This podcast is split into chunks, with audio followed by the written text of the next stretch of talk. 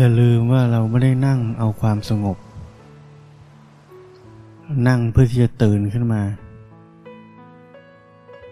ตื่นรู้ รู้ร่างกาย รู้ความรู้สึกทางจิตใจ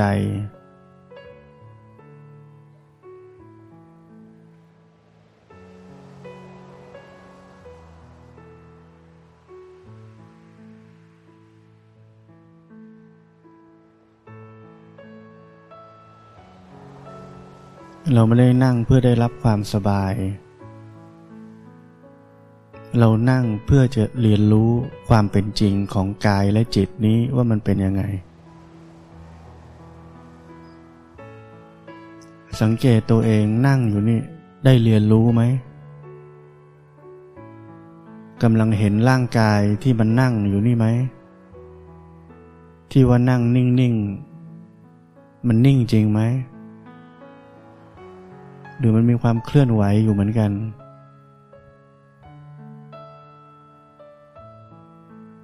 มันมันต้องมีความเคลื่อนไหวแน่นอน เพราะว่าเราต้องหายใจ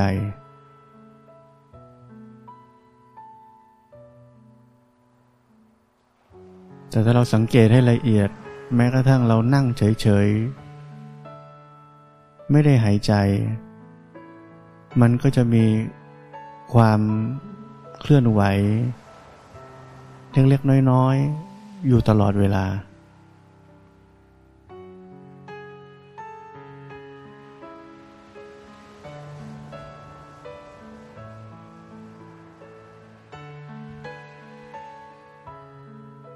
แต่เพราะเราไม่เคยสังเกตร่างกายอย่างละเอียด เราเลยไม่เคยรู้ว่ามันเกิดอะไรขึ้นบ้างกับร่างกายนี้ ร่างกายนี้กำลังแสดงอะไรอยู่บ้าง เราถึงไม่เคยรู้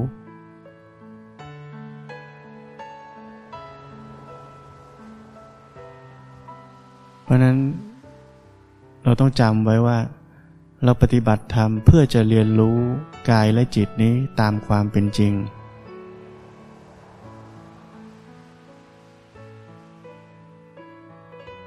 การปฏิบัติธรรมแล้วมุ่งไปในทางอื่นนั้นไม่ใช่ศาสนาพุทธ บางคนมาปฏิบัติธรรมเพราะอยากได้บุญ บางคนอยากสงบ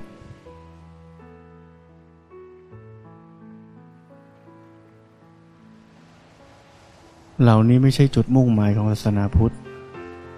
แต่เป็นผลพลอยได้ที่จะได้อัตโนมัติอยู่แล้ว บุญสูงสุดในศาสนาพุทธคือการเห็นสรรพสิ่งในโลกนี้รวมทั้งกายและจิตนี้ตามความเป็นจริง เรียกว่ามีสัมมาทิฏฐิ เห็นถูก สัมมาทิฏฐิคือเนื้อแท้ของศาสนาพุทธ คือมีความเห็นถูก เห็นถูกว่าสรรพสิ่งนั้นว่างจากความเป็นสัตว์ตัวตนบุคคลเราเขา กายก็เป็นแค่กาย จิตก็เป็นแค่จิต ล้วนเป็นของสักว่าสักว่า ไม่ใช่ของเรา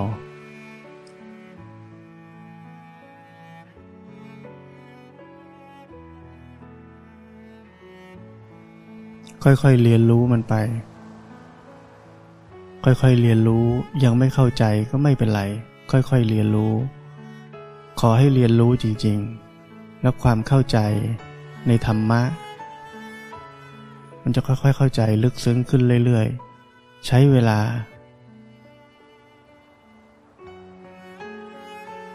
ไม่ใช่ต้องเข้าใจวันนี้เลย อาศัยการปฏิบัติ อาศัยการเรียนรู้ลงมาที่กายที่จิตนี้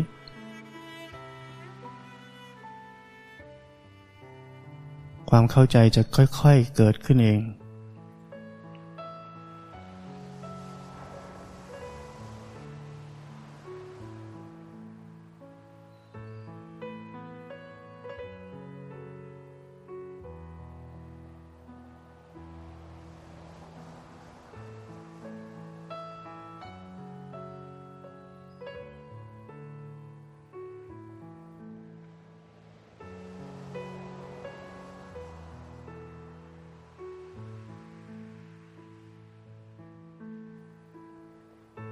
คำว่าเรียนรู้กายและจิตนี้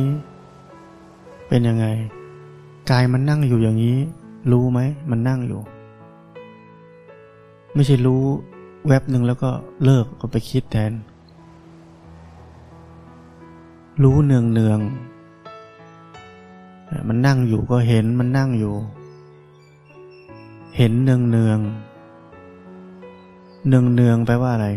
ไม่ใช่เพ่งจ้องมันเอาไว้ คือเดี๋ยวเห็นมันนั่งแล้วเดี๋ยวก็ลืมมันไปคิดแล้วจิตใจ ก็รู้ทันว่าจิตใจนี่ไปคิดแล้ว รู้ทันปุ๊บมันก็กลับมาที่ร่างกายเอง ไม่ใช่ดึงมันกลับมา พอมันกลับมาที่ร่างกาย แล้วก็เห็นร่างกายนี่มันนั่งอยู่เหมือนเดิม อาจจะเห็นจิตใจในเชิงว่ามันวิ่งไปที่ก้นบ้าง มันวิ่งไปที่ขาบ้าง มันไปรู้สึกที่ตรงนั้นตรงนี้ของร่างกายบ้าง ก็รู้ว่ามันไปแบบนั้น แล้วเดี๋ยวมันไปคิดอีกแล้ว ก็รู้ทันอีกมันไปคิดแล้ว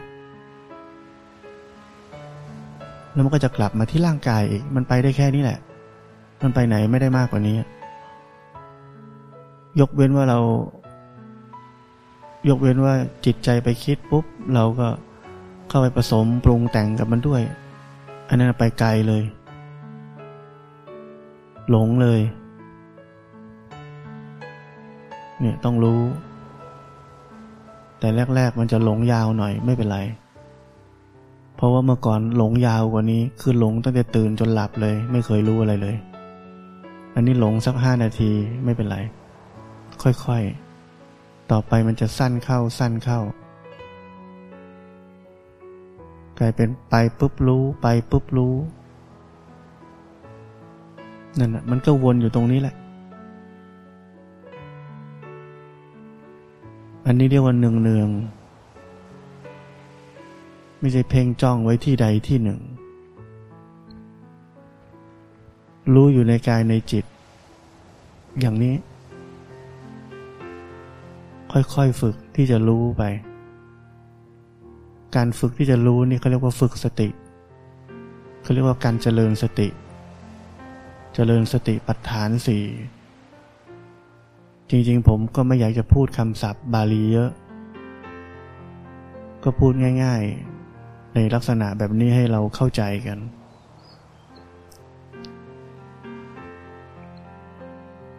ไม่อยากจะพูด ในเชิงตอนนี้เป็นสมถะในเชิง ตอนนี้เรากำลังทำวิปัสสนา เดี๋ยวจะงงกัน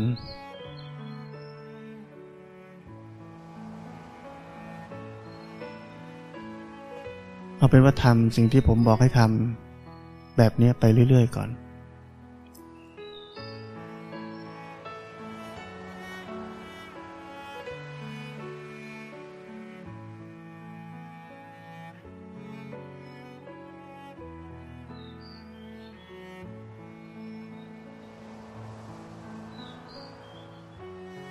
ถ้าเคลิ้มให้ลืมตาขึ้นมา ให้มันตื่น ให้มันตื่นเข้าไว้ ไม่ใช่หลับ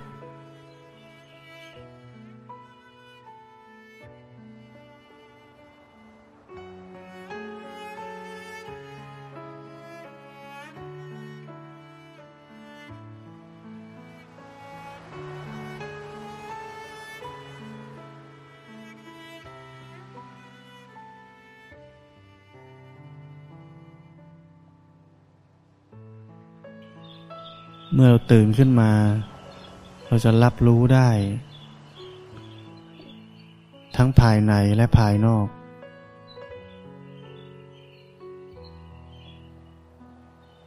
เราจะไม่หลงอยู่ที่ใดที่หนึ่ง เราจะไม่หลงอยู่ข้างนอก หรือเราจะไม่หลงอยู่ข้างใน เราจะรับรู้ทุกสิ่งที่กำลังเกิดขึ้นตรงหน้า ปัจจุบัน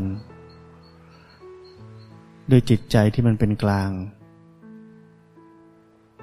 ปราศจากความพอใจและไม่พอใจใด ๆ ทั้งนั้น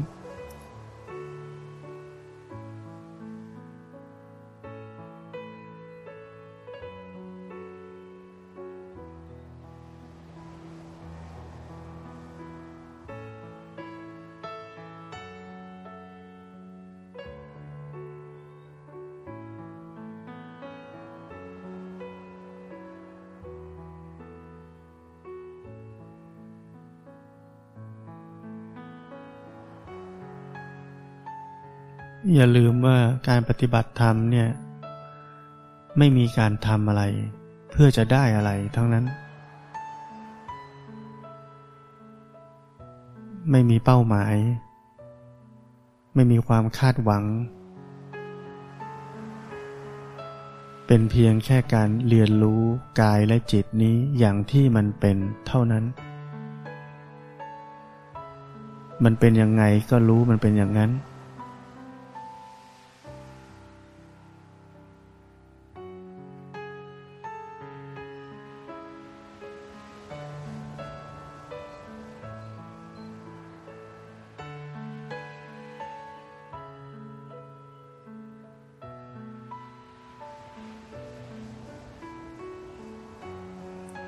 น้าที่แทรกแซงร่างกายและจิตใจนี้ ไม่มีหน้าที่จัดการให้มันดีกว่านี้ มีหน้าที่แค่ตื่นรู้ดูมัน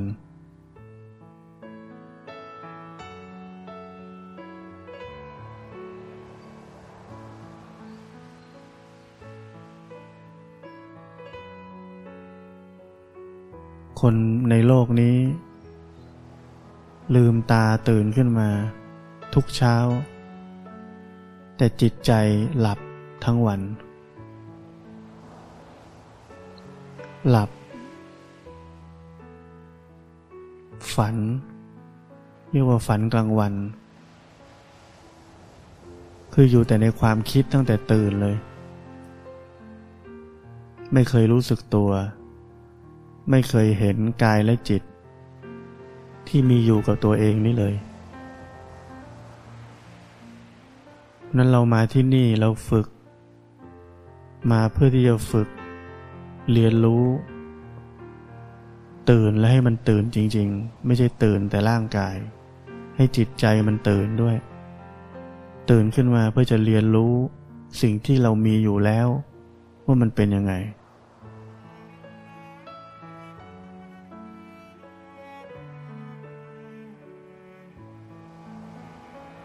เรียนรู้มาที่ตัวเอง แล้วจะเข้าใจทุกสิ่ง บนโลกนี้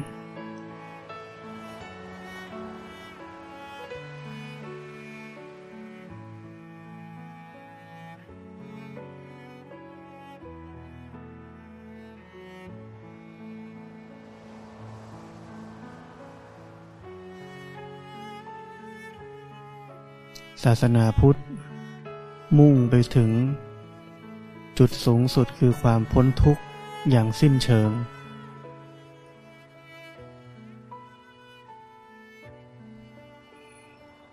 พระเจ้าพูดถึงความพ้นทุกข์อย่างสิ้นเชิง ไม่ใช่การได้ความสุข แต่เมื่อเราพ้นทุกข์อย่างสิ้นเชิง ความสุขก็เป็นผลพลอยได้ ที่ตามมาแค่นั้น แต่ไม่ใช่เป้าหมายสูงสุดศาสนาพุทธไม่ใช่เรื่องลึกลับ เปรียบเทียบง่ายๆ เหมือนเราเคยเข้าใจผิดคนคนหนึ่ง เข้าใจผิดมันตลอดชีวิตเลย แล้วเราก็ทุกข์กับมันนี่แหละ คิดว่ามันเป็นอย่างนี้มันเป็นอย่างนั้น มันทำอย่างนี้มันทำอย่างนั้น พอวันหนึ่งเรารู้จักมากเข้ามากเข้ามากเข้า โอ้เข้าใจแล้ว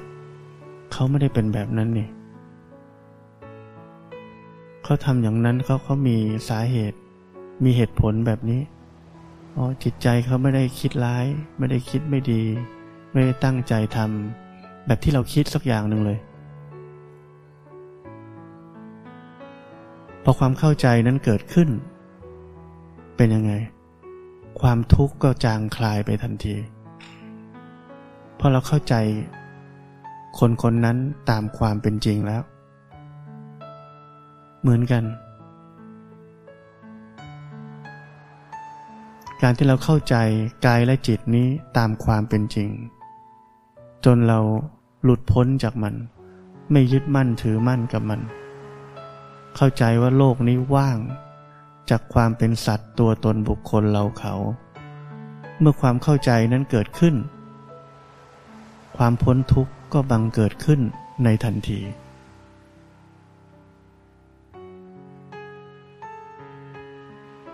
พระเจ้าก็สอนสิ่งง่าย ๆ จริงแล้ว สอนเรื่องที่เป็นธรรมชาติอยู่แล้ว ไม่ใช่เรื่องพิสดารอะไรเลย แต่เราแค่ไม่ทำกันแค่นั้นเอง เราอยากพ้นทุกข์ เราอยากมีความสุข เราวิ่งไปทำอะไร ไปหาเงิน ไปมีลูก มีสามีมีภรรยา ซื้อนู่นซื้อนี่เข้าบ้าน หวังว่าจะได้ความสุข วันหยุดก็ไปเที่ยว หวังว่าจะได้ความสุข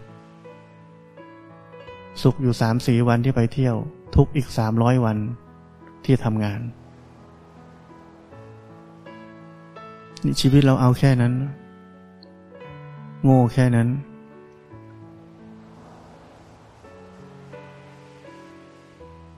เราเป็นชาวพุทธ แต่ใช้ชีวิตตามความอยาก เราไม่ใช่ชาวพุทธ เราเป็นชาวอะไรก็ไม่รู้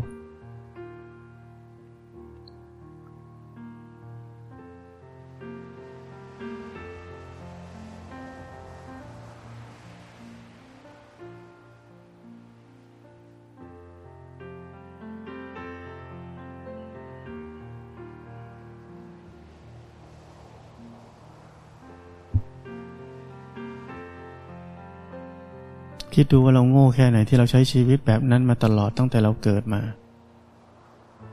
ทั้งที่เรามีพระพุทธเจ้าอยู่กับเราตั้งแต่เกิด เราอยู่ในประเทศที่มีศาสนาพุทธ ที่เรียกว่าเป็นศาสนาประจำชาติเลยก็ได้ แต่เราไม่สนใจ เรามีพุทธรูปตั้งอยู่ที่บ้านทุกบ้านแต่เราไม่เคยใส่ใจ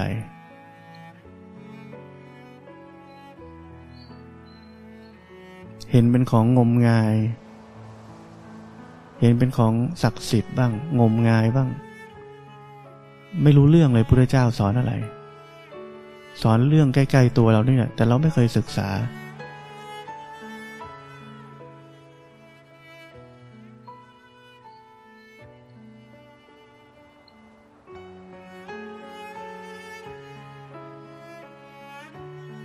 ไปทำเรื่องอื่นทำอย่างอื่น ที่คิดว่าจะพ้นทุกข์ได้ คิดว่าชีวิตจะดีขึ้นได้ทำมานานเท่าไหร่แล้ว ลองดู ดีขึ้นไหม มีอะไรดีขึ้นไหม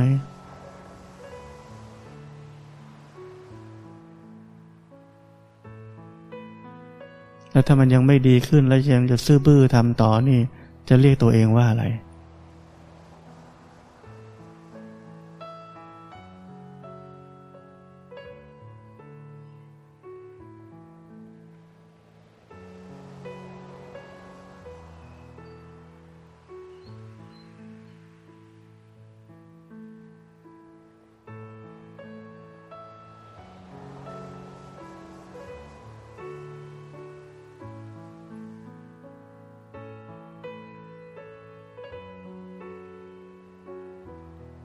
ทุกคนน่าจะเคยเป็น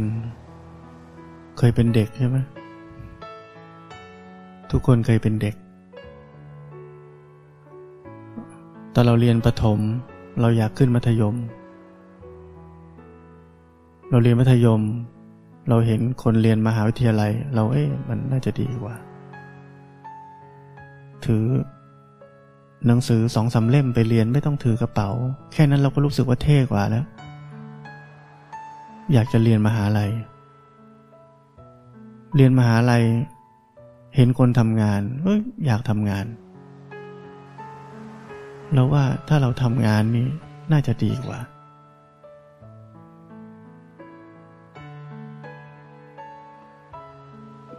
สังเกตไหมว่าเราไม่เคยพอใจกับตอนนี้เลย ชีวิตเราทั้งชีวิตอะเรามองไว้ที่อนาคต เราอยู่กับแต่อนาคตเขาเรียกว่าอยู่ในในความคิดอะอยู่แต่ในความหลง อยู่กับความหวัง ว่าจะได้ความสุขสักวันหนึ่ง เนี่ยหัดพิจารณาชีวิตให้มาก มันได้หรือยัง ไอ้ที่หวังเอาไว้ ไอ้ที่หวังว่าจะดีแบบนั้นน่ะ มันได้หรือยัง หวังว่า มัธยมแล้วดีกว่าประถม มหาลัยดีกว่ามัธยม หรือว่าทำงานแล้วดีกว่าเรียน หรือว่ามีครอบครัว มีแฟนมีลูกแล้วดีกว่าตอนไม่มี มันจริงแบบนั้นหรือเปล่า ถ้ามันจริงมันต้องหยุดแสวงหาแล้วแต่ยังแสวงหาอยู่ ยังแสวงหาความสุขที่ยิ่งกว่านี้อยู่ เพราะอะไร เพราะมันยังไม่ใช่ ใจลึกๆอะมันยังไม่พอทำไมมันไม่พอ เพราะมันยังไม่เจอความสุขที่แท้จริง และต่อให้หาไปอีกจนตายก็ไม่เจอ นี่เป็นการบอกล่วงหน้าเลย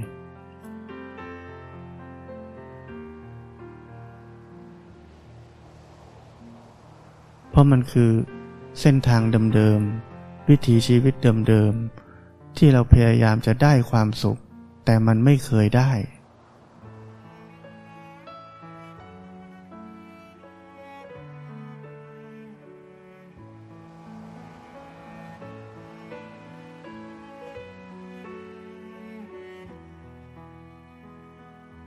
ใครอยากจะลองใช้ชีวิตที่มีอยู่นี้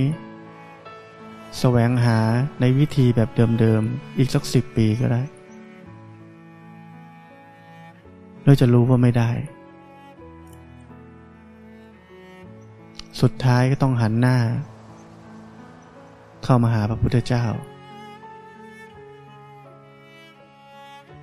แต่เวลาเหลือน้อยแล้วตอนนั้น ร่างกายก็อ่อนแอลงแล้ว จะมานั่งอย่างนี้เป็นชั่วโมง อาจจะไม่ไหว เดินจงกรมเป็นชั่วโมง อาจจะไม่ไหว ใจ อยากจะทำแต่ทำไม่ได้แล้ว จะต้องนึกเสียดายอีกว่าทำไมตั้งแต่วันนั้น ที่มีคนบอกเราแล้วเราไม่ทำ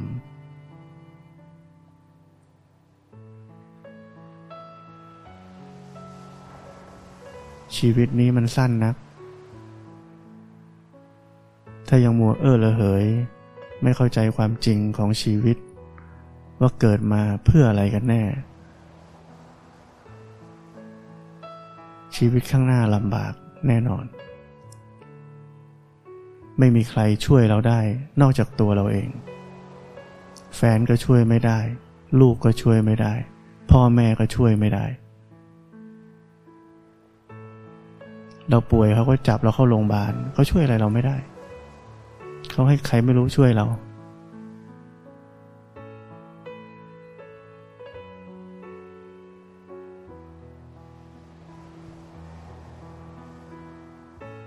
มันรีบกลับมาเรียนรู้ตัวเองให้มาก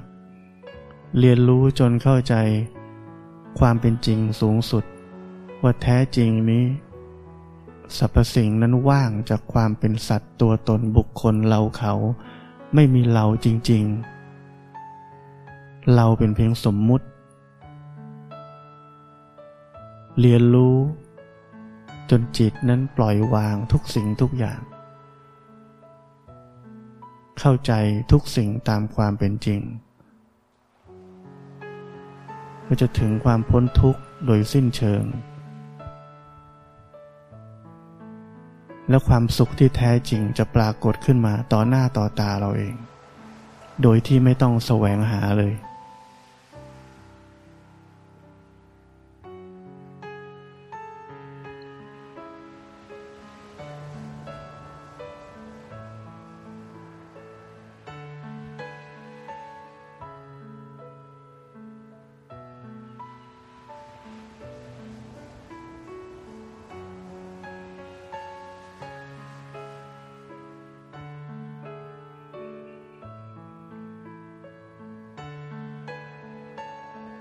ใช้เวลา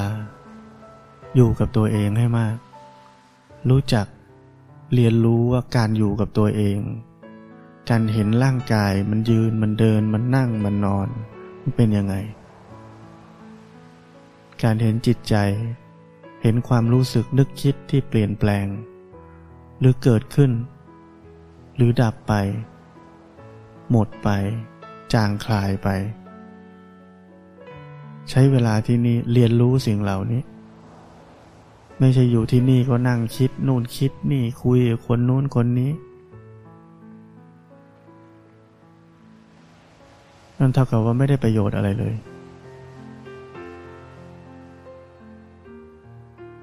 เราอยู่กับความคิดมามากแล้ว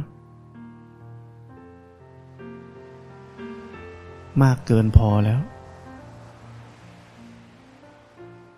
ต่อไปนี้อยู่กับตัวเอง รู้สึกตัวไว้สามข้อที่ผมเคยบอกไว้ตลอด รู้สึกตัว พ้นออกจากโลกของความคิดปรุงแต่งทั้งปวง มีความคิดเกิดขึ้นไม่ตามมันเข้าไป รู้ทันมัน แล้วหันมาดูจิตใจบ่อยๆ ตอนนี้จิตใจเป็นยังไงรู้ไหม จิตใจคือความรู้สึกนึกคิดอารมณ์ต่างๆ เป็นยังไง รู้ไหม มันเป็นยังไงก็ได้ ความสำคัญคือกิริยาที่ได้หันกลับมา รู้จักว่าตอนนี้เป็นยังไง คือการฝึกที่จะกลับมา มีสติที่จะกลับมา รู้เนื้อรู้ตัว รู้กายรู้ใจ นี่คือหน้าที่ของเรา หน้าที่ที่ต้องทำตั้งแต่ตื่นจนหลับ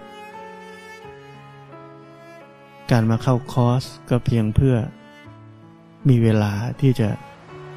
ฝึกฝนนิสัยใหม่นี้ แล้วนำมันกลับไปใช้ในชีวิตประจำวันให้ได้ ถ้ามาเข้าคอร์สแล้วก็โดนบังคับให้ฝึกให้ทำแล้วก็ทำแล้วพอออกจากคอร์สหรือแม้กระทั่งออกจากการปฏิบัติตรงนี้ แล้วก็ไปอยู่ในความคิดแล้ว นั่นไม่ได้ประโยชน์อะไรเลย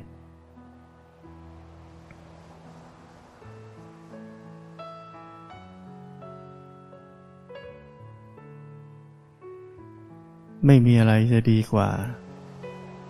การปฏิบัติ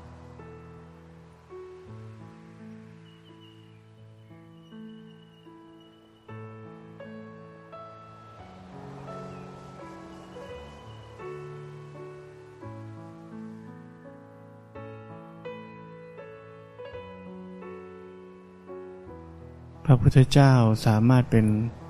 ศาสดาเอกของโลกได้ มา 2,600 ปี สิ่งที่ท่านทำมีเพียงสิ่งเดียวคือการปฏิบัติ เมื่อท่านปฏิบัติตัวเองแล้ว เข้าใจโลกตามความเป็นจริงแล้ว ท่านจึงมาบอกคนอื่นต่อ บอกผ่านมา 2,600 ปีจนถึงวันนี้ ยังมาถึงเราได้ เพราะนั้นคำสอนที่ท่านค้นพบ ถ่ายทอดมา มันมีคุณค่ามหาศาล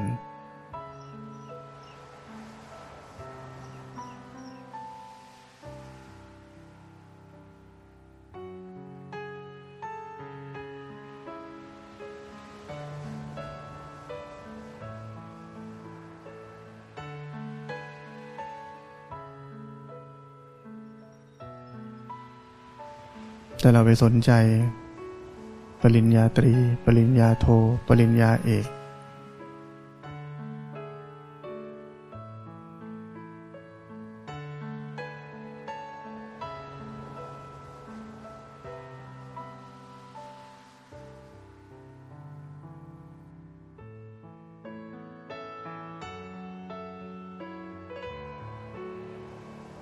โลกเราทุกวันนี้ วิเคราะห์ วิจัย พัฒนา ทุกอย่าง ก็เพียงเพื่อ ให้เราสุขสบายมากขึ้น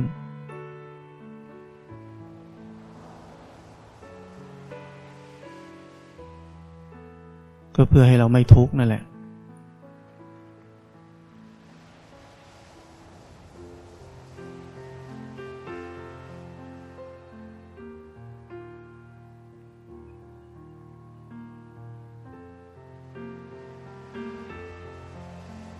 สิ่งเหล่านั้นช่วยได้ไหมให้เราไม่ทุกข์ช่วยได้ แต่เป็นความไม่ทุกข์ชั่วคราว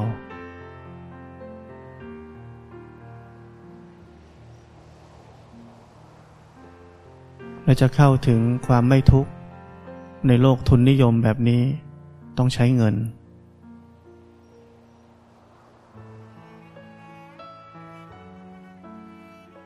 แต่ศาสตร์ความไม่ทุกข์ของพระพุทธเจ้า ใช้ความเพียรและมีเครื่องมือคือร่างกายและจิตใจนี้ ไม่ต้องเสียเงินสักบาท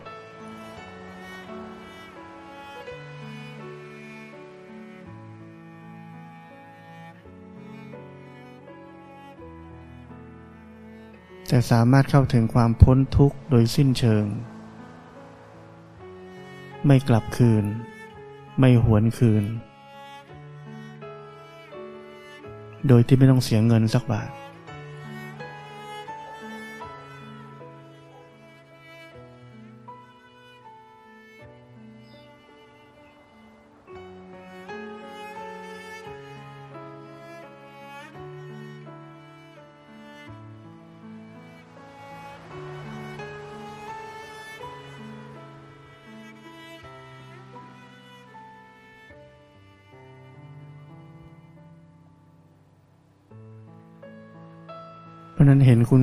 ของศาสตร์ของพุทธเจ้าให้มาก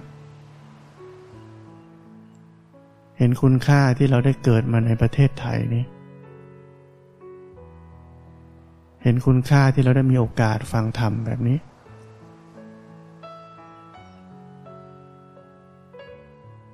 ใช้ชีวิตที่เหลือให้สมกับคุณค่าที่เราได้รับแล้ว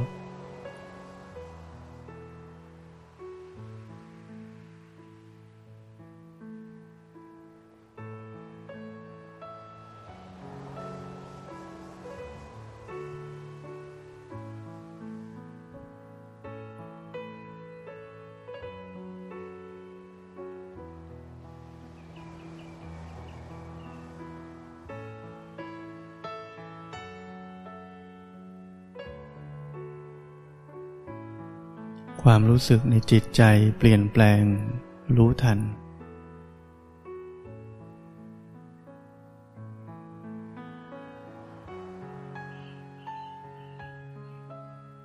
วิ่งไปคิดอนาคตแล้วรู้ทัน